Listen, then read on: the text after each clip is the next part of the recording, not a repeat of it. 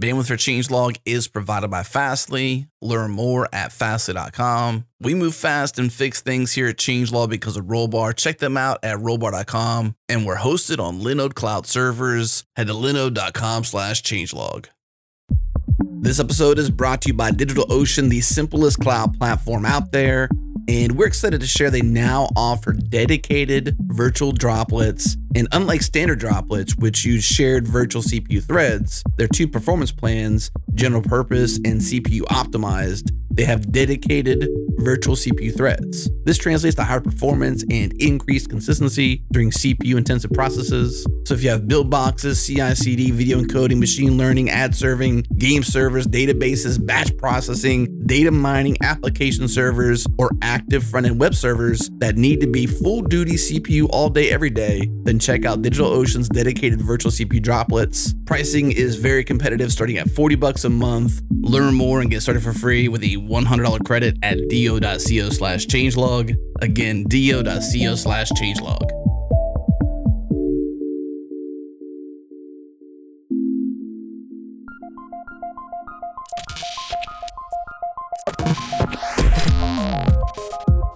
Welcome to Practical AI, a weekly podcast about making artificial intelligence practical, productive, and accessible to everyone. This is where conversations around AI, machine learning, and data science happen. Join the community and Slack with us around various topics of the show at changelog.com slash community. Follow us on Twitter. We're at Practical AI FM. And now onto the show. Welcome to the Practical AI Podcast. This is Chris Benson. Um, we are the podcast that brings AI to you in a practical, productive, and accessible way. I am at NVIDIA's GPU Technology Conference uh, in uh, March 2019, and uh, we have uh, a lot of, of world class people in the AI space here. Um, and uh, normally uh, I would have my co host Daniel Whitenack joining me. he was not able to make it this time. Uh, but I have the pleasure of introducing to you uh, Adam Stooke. Adam is a graduate student who is studying robotics uh, and deep learning at UC Berkeley, um, and he's really focused on scaling uh, deep reinforcement learning and hierarchical reinforcement learning. Um, and so it's a pleasure to have you on the show, Adam. Uh, welcome. All right, thank you, Chris. It's a pleasure to be here. So, um, wanted to I wanted to note, uh, and we'll dive into it in a few minutes. Um, that you had done a talk uh, called "Doing More with More: Recent Achievements in Large-Scale Deep Reinforcement Learning." But before we dive into the meat of it, could you tell me a little bit about your background, kind of how you got here, how you discovered deep learning and reinf- deep, deep reinforcement learning, and kind of what your story is? Sure. Uh, I've been working and studying deep reinforcement learning for about four years now as a PhD student um, at UC Berkeley mm-hmm. under my professor Peter Abbeel. Uh, previous to that, I had studied physics and mathematics in undergrad. Actually, did a master's in, in physics here at UC Berkeley, uh, and then I was in, in the Air Force at the time. So I was pulled away on active duty. I was very lucky to uh, land a position at the Air Force Research Lab in Albuquerque, New Mexico. Um, so I kept my technical chops up um, pretty well during this period. And yeah, about four years ago, uh, my time in the Air Force kind of came to a natural end, and I, I, came back to school and was looking for, for what's hot, what's next. And uh, yeah, the robots caught my eye. So I, I got to start off by saying a couple of things, uh, connections here. First of all, uh, uh, Daniel is going to be completely jealous that he's not here because he is a physicist who also came into uh, the AI space as well. So um, he's gonna he's gonna be going, ah, gosh, why did you take it, Chris? Um, so so sorry, Daniel, on that. Um, um, and number two, um, being in the Air Force, uh, I, I, work for Lockheed Martin uh, in the AI space, and we do a lot of work with uh, with the Air Force. So. Um, anyway, I guess uh, so. As you as you started, to, were you already interested in deep learning, reinforcement learning when you were in the Air Force, or did that come along sometime thereafter? Uh, no, this com- this came along after actually. Only once I returned um, to graduate school. Uh, okay. What I did get out of my time in, in the Air Force uh, was uh, just kind of by accident, it became a first exposure to me to a lot of uh, programming and, and, and, modeling and simulation in order yeah. to make uh, informed decisions about technologies that we were going to invest in and try to fly uh, in space. What kind of tools were you using while you were doing that? Um, in that in that case, I was uh, programming pretty much entirely in, in MATLAB and um, a little bit of uh, Excel. Why not? yep, yeah, but that's actually a lot of people I know get into it from that, so Mhm. that's that's totally valid. Um, and so yeah, that kind of gave me the first impression of like, wow, this this is really powerful. If you can if you can uh, craft a good simulation and run this program in the computer, it can tell you a lot of important things um, about what's going to happen in, in the real world. Yep. And that was the first thing that kind of kind of turned me on to to this idea. So that when I came back to school, uh, it was a kind of a natural thing to look to So- a computer science department. Yeah, so um, tell me a little bit about that research. process. You, you're out of the Air Force. You're getting into Mhm. school. How did you discover it? Um, what you know? What what specifics did you get into? Um, how did you find your way eventually to reinforcement learning? Uh, yeah, so I came back to school and I uh, rejoined the physics department um, at Berkeley, where I'm actually still technically a member. Okay. Um, but after about a semester and a summer of, of kind of floating around to different research groups and finding a lot of really, really deep and interesting projects going on, uh, but not really getting the personal feeling like that I was finding a place where I wanted to uh, be continuing the work after graduating, you know, doing doing the PhD in physics still Yeah. was, has a really strong draw to me. But I started to look to, to other things to do after graduation, and then eventually I decided, well, if I'm going to do something different after graduating, why don't I get ready to do something different before graduating? And so I started looking a little broader, um, and uh, found the robotics work happening kind of across the street. Uh, on the campus there, Okay. and, and, and computer science. So very very lucky to be at, at such a powerhouse uh, research university like like Berkeley Absolutely. with a hand in so many uh, leading in so many different fields. Um, so yeah, I just kind of went across the street and knocked on the door and said said hey hey can I play? and uh, and uh, a, a year a year or two of, uh, of of basically re-accomplishing an entire set of graduate coursework and projects later, the professor finally says, yeah, you know what, Adam, okay, I, you you can stay, you can you can do this with He, us. he made you earn your Yeah, chops yeah, there, which, didn't which, he? which is code for I, I can see you're not going away, so I might as well. yeah, persistence there, you know, in, intelligence and all, Mm-hmm. but uh, you sticking with it there. So, um, so they were a robotic shop at this point that you're moving into. That's correct. Yeah, it's a robotic shop, um, and at the same time, uh, it's it's a lot about applying applying deep learning to robotics. Okay. Um, so, kind of my personal path since then has actually been uh, much heavier on the on the deep learning side, the deep reinforcement learning in particular. And before we even go on, we've mentioned uh, reinforcement learning and deep reinforcement learning several times already. Could you tell us how you would interpret those in, in terms of what they are for anyone that doesn't know what that is? Sure. Yeah. Let's start with um, reinforcement learning, which has um, a little bit of a longer uh, history and, and kind of pedigree behind it. Uh, it's basically a kind of a, a formal way of doing learning by trial and error. Um, so you've got some sort of task that you're you're trying to figure out how to do. Um, you know what are the different possible uh, you know small actions that you can do in order to try to achieve that task, but you don't necessarily know ahead of time what the task is uh, or how to do it. So you just explore, you try things. You the key thing is that you get a signal back from the from the task. That's what we call a reward. Um, when you receive a positive reward, it says, "Oh, you did a good thing, so do that more." When you receive a negative reward, it says, "Oh, you did a bad thing, so do that less."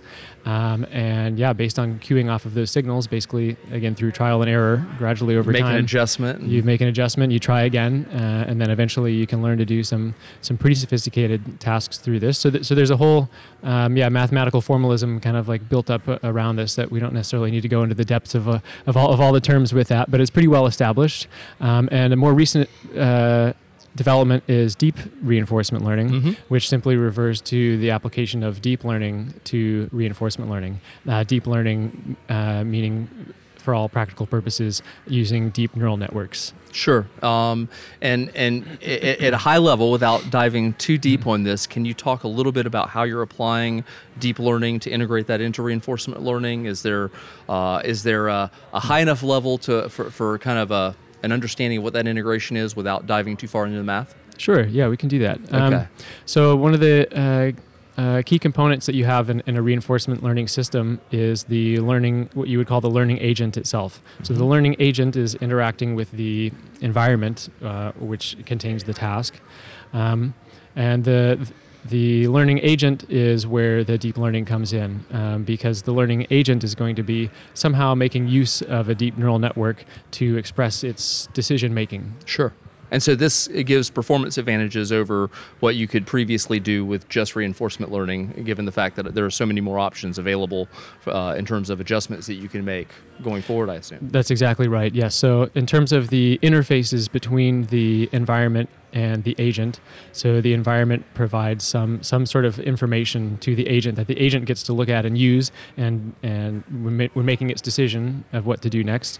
And it turns out that uh, deep neural networks basically open up a, a, whole new class of environments of much more complicated sets of information that the agent is able to digest in order uh, to figure out what to do next. Sure. So, um, I guess so. What what as you got into this environment, you're you're now you, they, have they've, they've accepted you into the fold. Hmm. Um, what what did you do? What captured your imagination as you got into some of your first projects with the group? Um, yeah, I think early on the the projects that I kind of uh, keyed in on the most were some early work uh, out of DeepMind on, on learning to play Atari games. Um, from scratch using only the screen image yep. as the input to to the learning agent. So in a, in a very similar style to the way that a human would yeah. would actually operate to to play the game. So I remember reading about that. Can can you tell us a little bit about you know what that was and how it inspired you to move forward? Um, sure. Yeah. So this was about um, five or five or more years ago. By now, maybe maybe was the first result of, of again playing playing Atari um, from only the screen image. Is uh, made a big splash when it came out. There was, it sure there, did. there was a Nature Nature article about it. Cover cover of Nature even. Yeah. So this this went a lot more uh, went uh, published a lot more broadly than than the usual like learning only conferences uh, and this sort of thing. Um, and then very shortly after that, after the initial successes there uh, with the first algorithm, then another paper comes out with a, with a second algorithm, a second learning algorithm that's a little bit different, but is also getting good results, maybe running a little bit faster. Uh, and then over the next several years, kind of in, in rapid fire, this these these teams that came out with the original ones are making little enhancements here, little enhancements there, piling them on, and and before you know it, uh, these learning algorithms are just completely destroying these Atari games way, way beyond oh, human, oh yes. human level, um, and uh, and it really is just a springboard for, for lots of more sophisticated uh, and, and more interesting games, uh, for instance, to come to come after that. So kind of so so you know obviously that's been a while since the the, the Atari uh, news that came out in Nature and stuff. So where did that take you at that point? As you're getting into this, um, mm-hmm. what what captured your interest? What did you choose to to do? What activities in, from in terms of research did you want to engage in? Um, what was that journey like? Because a lot of us uh, out here very interested may not have had that experience, and I'm just uh, mm-hmm. very curious about how that evolved to where you are today with the talks that you're giving at this mm-hmm. point. Yeah, I think it actually ended up um, in combination with a certain course that I was taking on uh, parallel computing. Uh, it actually led me down the path of uh, scaling up implementations of deep reinforcement learning. So taking an algorithm, okay, this algorithm is like shown to work, and here's how we run it. Maybe we're running it on a small computer, and it takes five or ten days to do one learning run and yeah. to see the thing go from losing every point in Pong to winning every point in Pong. Say, okay, this is exciting. This is working. This is something we've got like something real to go on here. Mm-hmm. Now, now let's refine it and and and scale it up and adjust it to make much better use of the computers that are available um, today. And uh, I mean, long story short, that has a lot to do with why I'm here at GTC. Uh, yep, uh, well, we're working our way there. so you, you, you, mentioned already the compute uh, mm-hmm. being a huge limitation, mm-hmm. and obviously we are at NVIDIA GTC where uh, where it's all about compute uh, in so many things. Um, so I guess you know what what bridged you. You know, today you did this talk, doing more with more recent achievements in large scale deep reinforcement learning. What kinds of things are you covering in that? And uh, and you know what was the evolution to get to that point? And and what were the what were some of the the milestones that you went through along the way to get to where you're at now?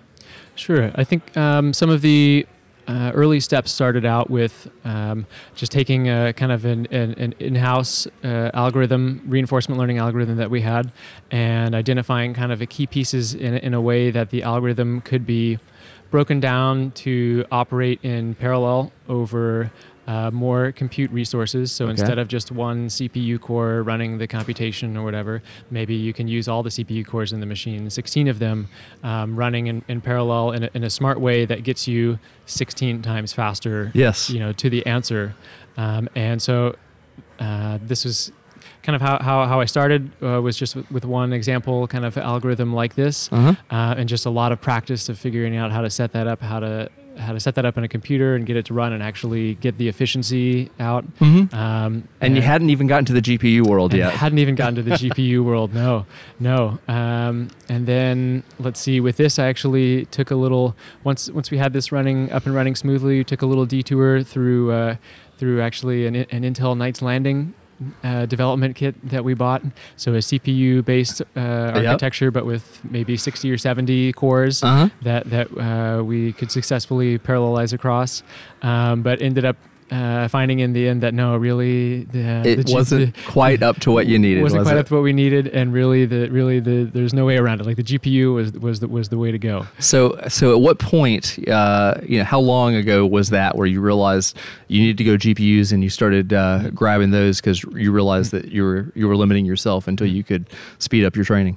Yeah, I think by now this was uh, maybe maybe about two years ago Yep. or so. So it was a it was a bit of a journey. Uh, yeah, starting starting on the GPUs about two years ago, and then about one year ago, kind of wrapping up the project um, and more or less having it in shape.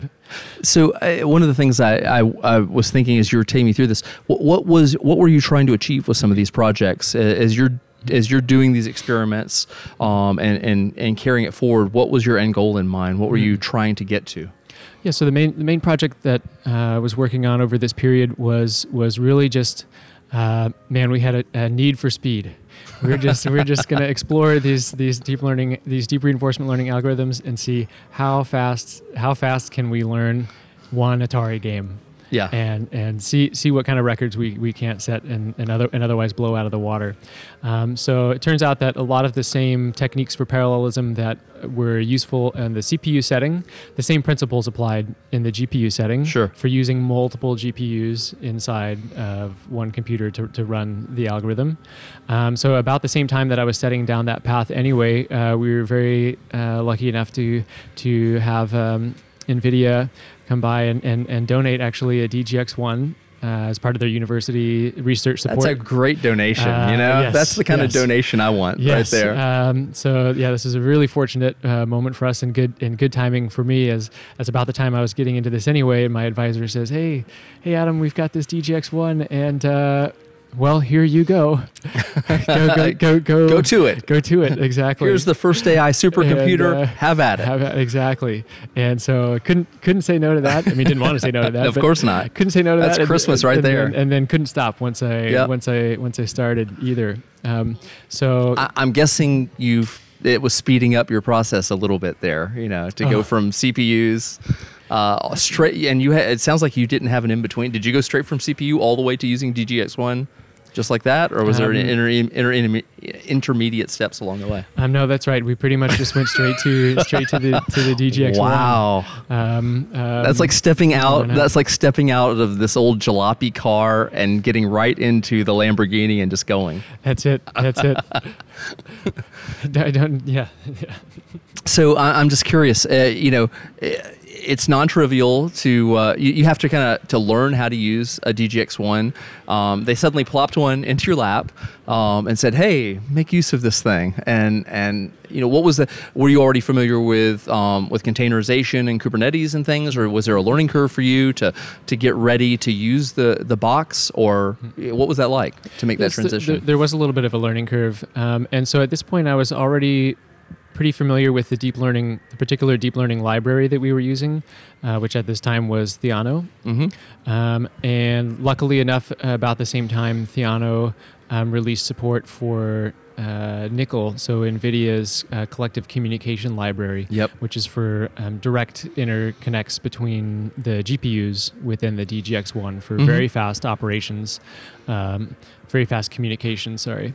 Um, and so, yeah, the learning curve was mainly around okay, I already am familiar with this deep learning library, but let's see how to plug it into use for multiple GPUs. This was a pretty new thing uh, at that time, about two years ago.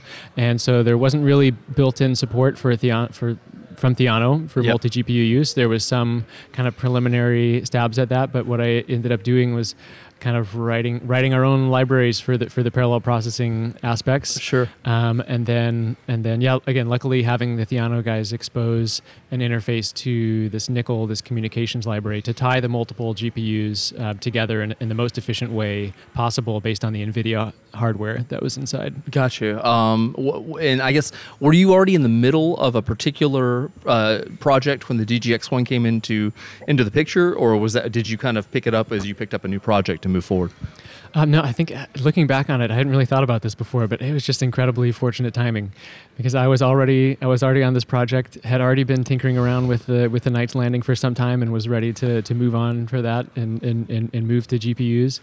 Um, and so no, it just like the timing couldn't couldn't have been better. It, it when, just when came in. ha- happen. Oh, that sounds fantastic. So, um, I guess uh, as you're making this transition, how are you? So you now have this DGX one uh, that's that's been gifted to you, and they're saying go do stuff with it. What what's going through your head? What kind of projects are you thinking about? You're now into deep reinforcement learning, I assume, at this point, um, and you have the power to drive that forward. What were you thinking, and what kinds of projects have you taken on over the last couple of years to to take advantage of that?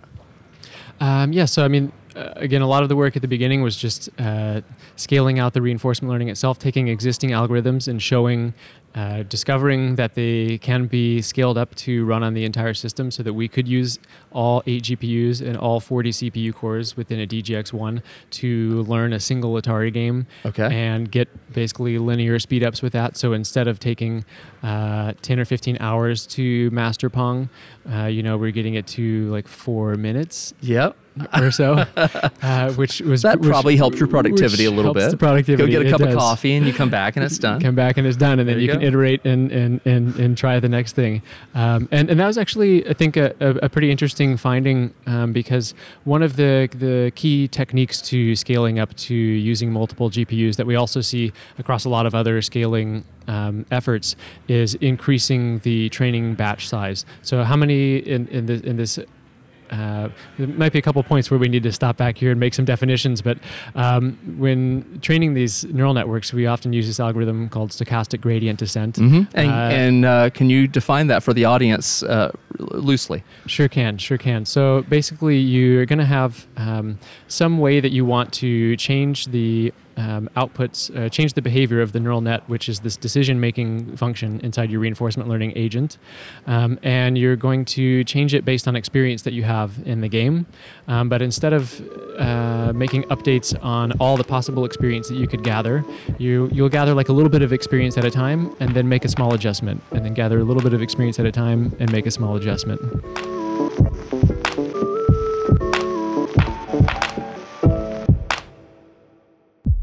This episode is brought to you by O'Reilly Open Source Conference in Portland, Oregon, July 15th through 18th. We'll be there, by the way. As you know, OSCON has been ground zero for the open source community for 20 years. And this year, they're expanding to become a software development conference because in 2019, software development is open source. At OSCON, you get to see what's shaping the future of software development. The program covers everything from open source, AI, infrastructure, blockchain, edge computing, architecture, and emerging languages.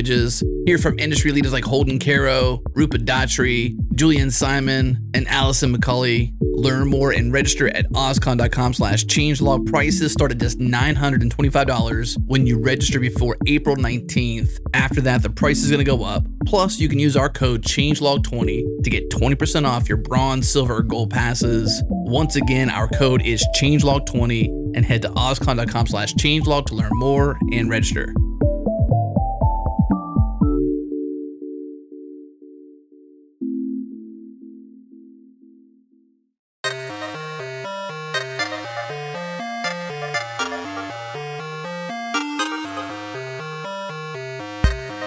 Okay, so having defined stochastic gradient descent, um, take us forward on that. Okay, so th- so the next step into making stochastic gradient descent run more efficiently on on a GPU, which is itself a, a highly parallel computing platform, is uh, one way to do this is to increase the training batch size. So increase the amount of experience that you gather and use together each time you're going to make a slight adjustment to this decision making function. Um, and that gives you full utilization of this GPU, which is kind of like a, a fat and wide com- computing pipe. Yep. Um, and if you want to make full use of eight GPUs, then you need to have an eight times bigger training batch size in your in your algorithm, um, because you need to fill up all eight of those GPUs in, in order to run them efficiently. Um, so it was a pretty interesting finding that that we found that we were able to um, scale up the training batch size, even in a game as, as simple as Pong, all the way to the point where we're making efficient use of, of eight GPUs in, in the full machine, and we're getting we're getting good linear linear scaling where you're learning the game basically eight times as fast when using when using eight GPUs. So it, I know at some point NVIDIA is working on some of the same problems, you know, as they as they're learning to, to get the parallelism of, of uh, the capacity out there, so that you can take advantage of all the GPUs. Um, are you were you still are you still using uh, the code that you wrote to, to handle that, or have you switched over to some of the stuff that NVIDIA was producing? I, I had the same experience working at uh, at a prior employer where some of the things that we needed to do was out ahead of any release and stuff. So we had a kind of a similar problem. Did, did have you just stuck with with the code that you wrote to accomplish that, or yeah? So far for new projects that I've been working on that aren't focused on scaling RL but doing other doing other learning experiments. Yeah, yeah exactly. We're using the, the same code base that that we established um, before during during the scale up project. So, so far, the new projects we've been running, um, it's interesting. You end up running uh, many different experiments in order to uh, see you know what is working and what is not working. So in, in the end, an efficient way to run is actually to use only a single GPU, but maybe stack multiple different experiments running on the same computer, each gotcha. one on a separate GPU. Um, and so we had kind of like baked that into our, our code base anywhere where it was flexible. You could either throw all eight GPUs at one problem or have each of the eight GPUs running a separate problem. And you have like many different settings that you're trying to test anyway. Uh, and so either way, in the end, you, you, you get a good turnaround of results. Gotcha so now that we've kind of gotten up to more or less, you know, the the the, the more recent past, and you're now using uh, DGX1, and and you have these great tools available to you, um, and and you know, to, to kind of come full circle back to your talk today, um, um, as you as you talked about, and I quote, recent achievements in large scale deep reinforcement learning. What things did you cover in your talk? Um, what kinds of things uh, is is useful? So you know, some of our listeners out there uh, are using DGX1, DGX2 uh, and other equipment from other companies as well. Mm-hmm. Um, what what are the learnings that you found that that are going to help us along there in terms of recent achievements? Sure. So most of the projects that I talked about uh, earlier today were um, to do with.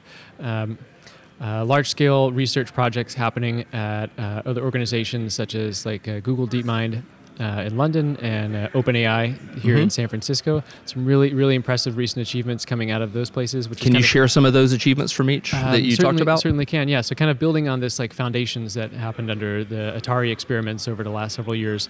Now there's uh, new results coming out in other domains uh, to include Dota 2, StarCraft 2, um, a, a, version of Capture the Flag that's uh, in an actual like first-person action, uh, you know, 3D uh, game style. Yep. Um, so it's uh, really exciting to see a lot of more like sophisticated uh, video games that are actually interesting and and still maybe like addictive for humans to play today yeah. uh, that are now being being tackled and, and, and solved by by these learning agents. Yeah, the the StarCraft two uh, work really captured the my imagination and, and those of some friends of mine. Mm-hmm. we were talking about that just uh, in terms of the the just the, the this field is leaping forward so fast as you talked about you know going from pong going to to to to managing games at that level uh, mm-hmm. with with this technology and doing that. Um, what I guess uh, tell us a little bit more about you know DeepMind and OpenAI and how that's influenced you. Um, yeah, sure. So I was I was fortunate enough to to do an internship, a research internship at DeepMind over the last fall. Um, so I had some firsthand exposure to some of their techniques and their, their working cool. methods and and and such. Um, uh, I'm not going to say anything that isn't uh, publicly. Uh, of course not. We, uh, we would never ask anyway. you that. So I got to be careful about that. Um, but yeah, no, it was a wonderful experience to see um, uh, the whole organization from from top to bottom. amazing resources in terms of people, amazing resources in terms of, of, of compute, um, and it's no, it's no wonder once you once you're inside the door, it's no wonder the the amazing things that are coming out. So, I, of the things that are publicly known now, mm-hmm. what was the coolest thing that you experienced there? Um, while you were doing that internship that that you can share with us? Yeah, I think the thing that was that was the coolest for me. Um, again, it was kind of the combination of these two factors I just saw the, the, the people and, and the compute resources, and both of those organized well in the same place. So I actually was sitting next to uh, much of the StarCraft 2 team. Really? When they were in the heat of their development um, last fall. Oh, that's in, cool. In, in the run up to these like professional matches. And so just like I, I wasn't personally involved on that on that particular project, um, but I just you know heard, heard a lot of background chatter from ears. Looking Saw- over their shoulders. Saw, saw the very intense meetings going on. Saw Yeah. people scrambling to get presentations together for the meetings with their latest developments and learning curves and everything. Saw people uh, you know debating about uh, how, how, how much compute they were going to use, whether they were going to like uh, bring down you know all Google Cloud or something like that. Uh, oh wow, um, That- that would be a bad things like moment there, you know? Would be a, would be a bad moment, yeah. Um, um, so it was yeah, it was like really amazing to see this this great uh, organization of really interested and, and genuinely excited like researchers working together in this in this in this team environment that was like very uh, uh, very I don't know it's, it's like professional and eager. yeah. Yeah. Um, so what about OpenAI? You mentioned that a moment ago. Mm-hmm. What, what what are some of the things that they have uh, have been doing that have inspired you?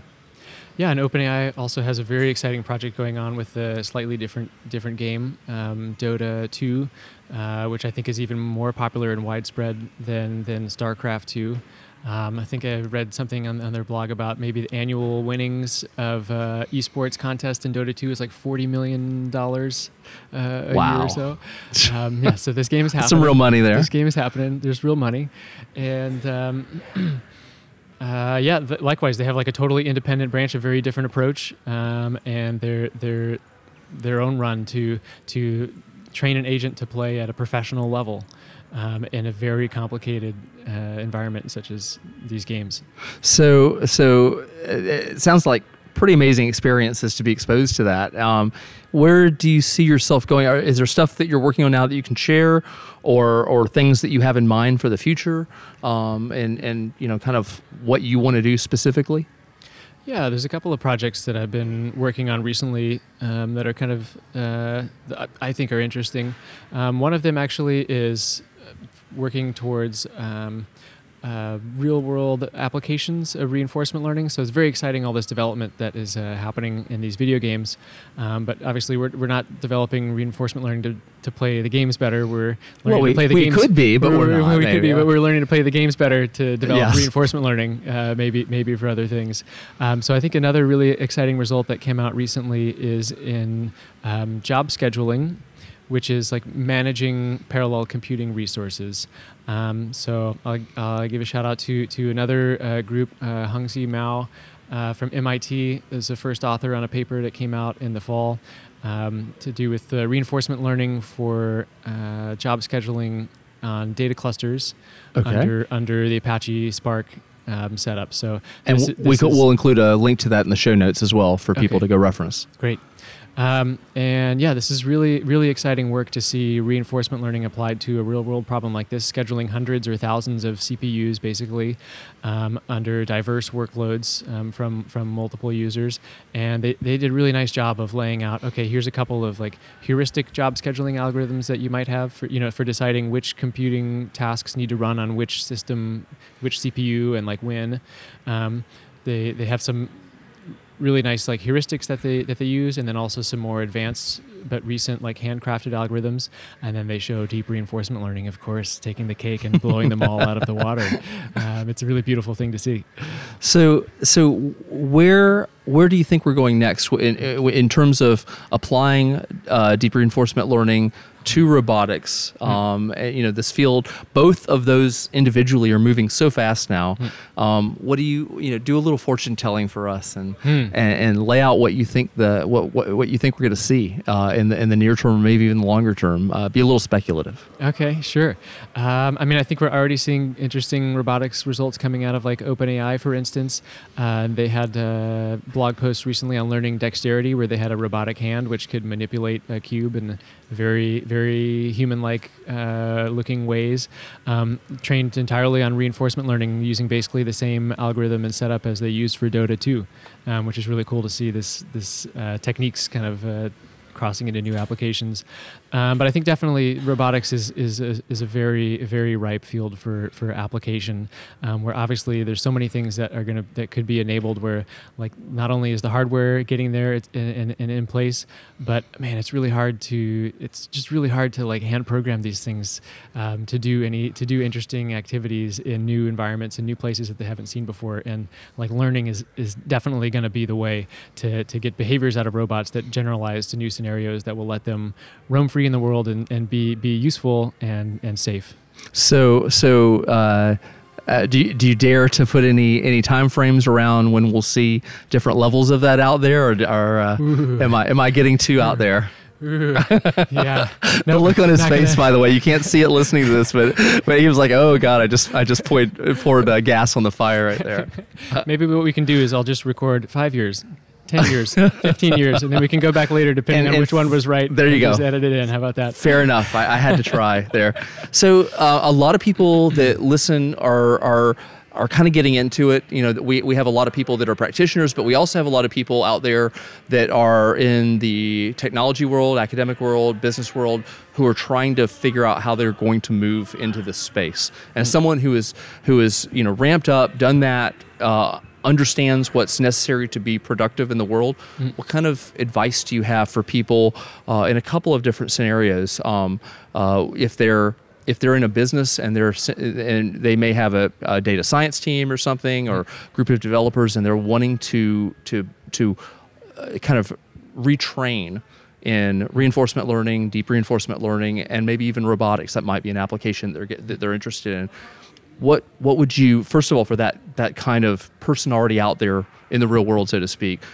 What, what should they be thinking about? How should they start making a transition to take hmm. advantage mm. of these technologies at this point? Mm. Yeah, I think one one possible way to to approach this, uh, taking on a new field like this, uh, that I think could be productive, is to uh, take the time to practice it and, and do it and do it yourself. So there's starting to be more and more implementations of these deep reinforcement learning algorithms available out there on the internet. Um, GitHub, for instance, I'm, I'm, I'm, sure is, is, is full of them. Um, I mean, I just released uh, the code for accel, accel_rl. My project for scaling up on the DGX1 is now out uh, on, on GitHub. So and of course, we'll, we'll, add a link so to that into the show notes there. Okay, so this, is this one such example. Um, but really taking the time to, okay, you know, read, read off of those, but implement it yourself make yourself rewrite it from scratch um, and and run it and and get all the way to the point where you're recreating the learning curve that is published in the literature.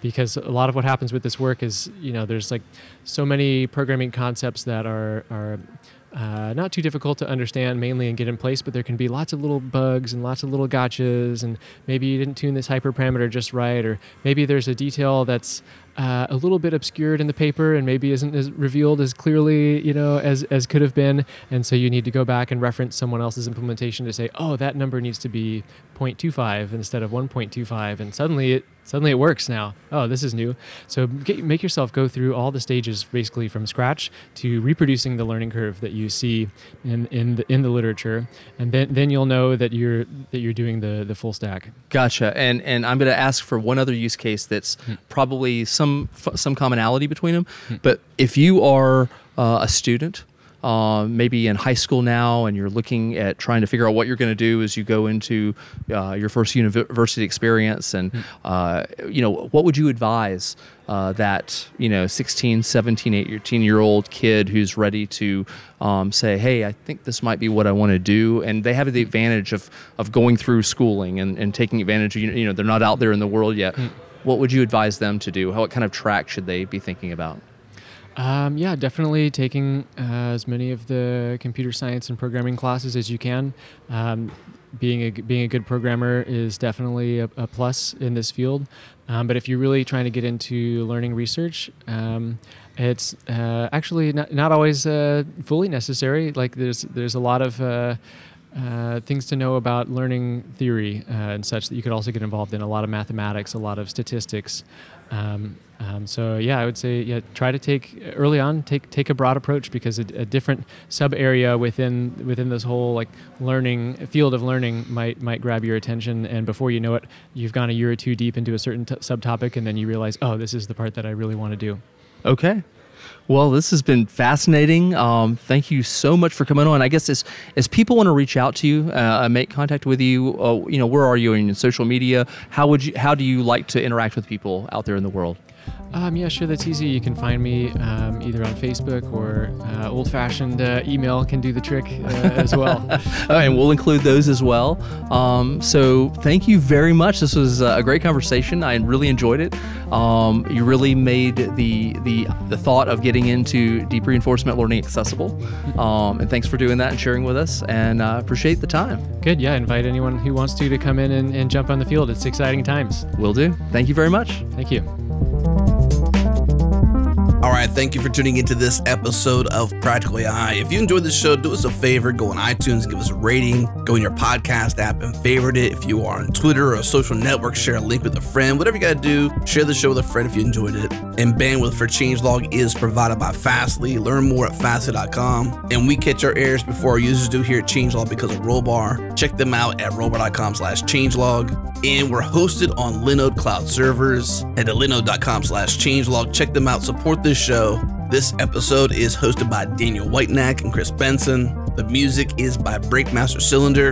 And you can find more shows just like this at changelog.com. When you go there, pop in your email address, get our weekly email keeping you up to date with the news and podcasts for developers in your inbox every single week. Thanks for tuning in. We'll see you next week.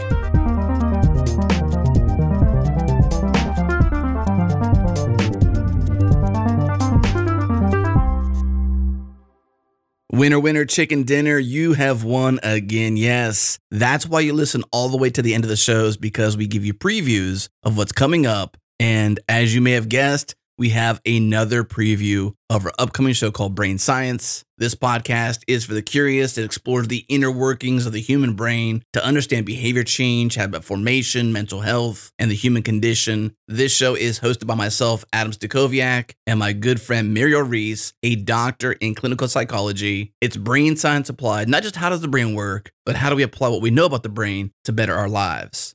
Here we go my wife and I we've learned this this concept of goodwill, right? Yeah. It, I can take your feedback or your criticisms in a different light if if I know that you have goodwill for me. Yep. Me- meaning that you're not trying to harm me, that you are for me, not against me. And sometimes change, as we all know, is painful and can be painful. So sometimes the necessary feedback and or criticism that can influence that change can also be painful. But I can accept it differently if I know right. that she or they or whomever is in the scenario with me has goodwill for me you know? Whereas yeah. if you know that they're not for you then you obviously take it a whole different way and that's that's an okay thing. But we often are you know in relationship with people that are giving us crucial feedback and we need to have that kind of that lens. Like it was significant in our marriage to understand hey i know there are times when you give me feedback i am not happy about it but but I know you have goodwill for me. So therefore, I calm down, I listen. I, yeah. you know, I take that in and I process it, whatever, but I take it in a different way because I know that she's for me and not against me. Yep. One of the key things when it comes to change is a sense of openness and even relationally, like of going, I need to be able to see some how somebody else responds or how they're feeling as based on their perspective of what they're going through and not just my perspective of their perspective. And so this goodwill is like, I believe that we're on the same side and that you're not trying to make it harder for me. But so I can understand if I were sitting where you were sitting, had the background that you had, why you would have taken it in that way. And then I can provide an opportunity to clarify or create more connection, even when it doesn't feel good. And I, I honestly think this is so much of what's missing in people's relationships. If I look at relational interactions through uh, the notion of conditioning, wherein I get a sort of hit of dopamine, feel good feelings because I went to a person, I had a conversation that didn't necessarily feel good, but there was openness on both parties to hear one another's perspective, that it actually then reinforces like, oh, when I go and I have this exchange with people, I feel better. So now I'm going to go and engage with other people and get the feedback, even if I might not like the feedback, because now I'm buffered and I'm not alone in this and I somebody else sees my world. That's a preview of Brain Science. If you love where we're going with this, send us an email to get on the list to be notified the very moment this show gets released. Email us at editors at changelog.com. In the subject line, put in all caps brain science with a couple bangs if you're really excited. You can also subscribe to our master feed to get all of our shows in one single feed. Head to changelog.com slash master or search in your podcast app for Changelog Master. You'll find it. Subscribe, get all of our shows, and even those that only hit the master feed. Again, changelog.com slash master.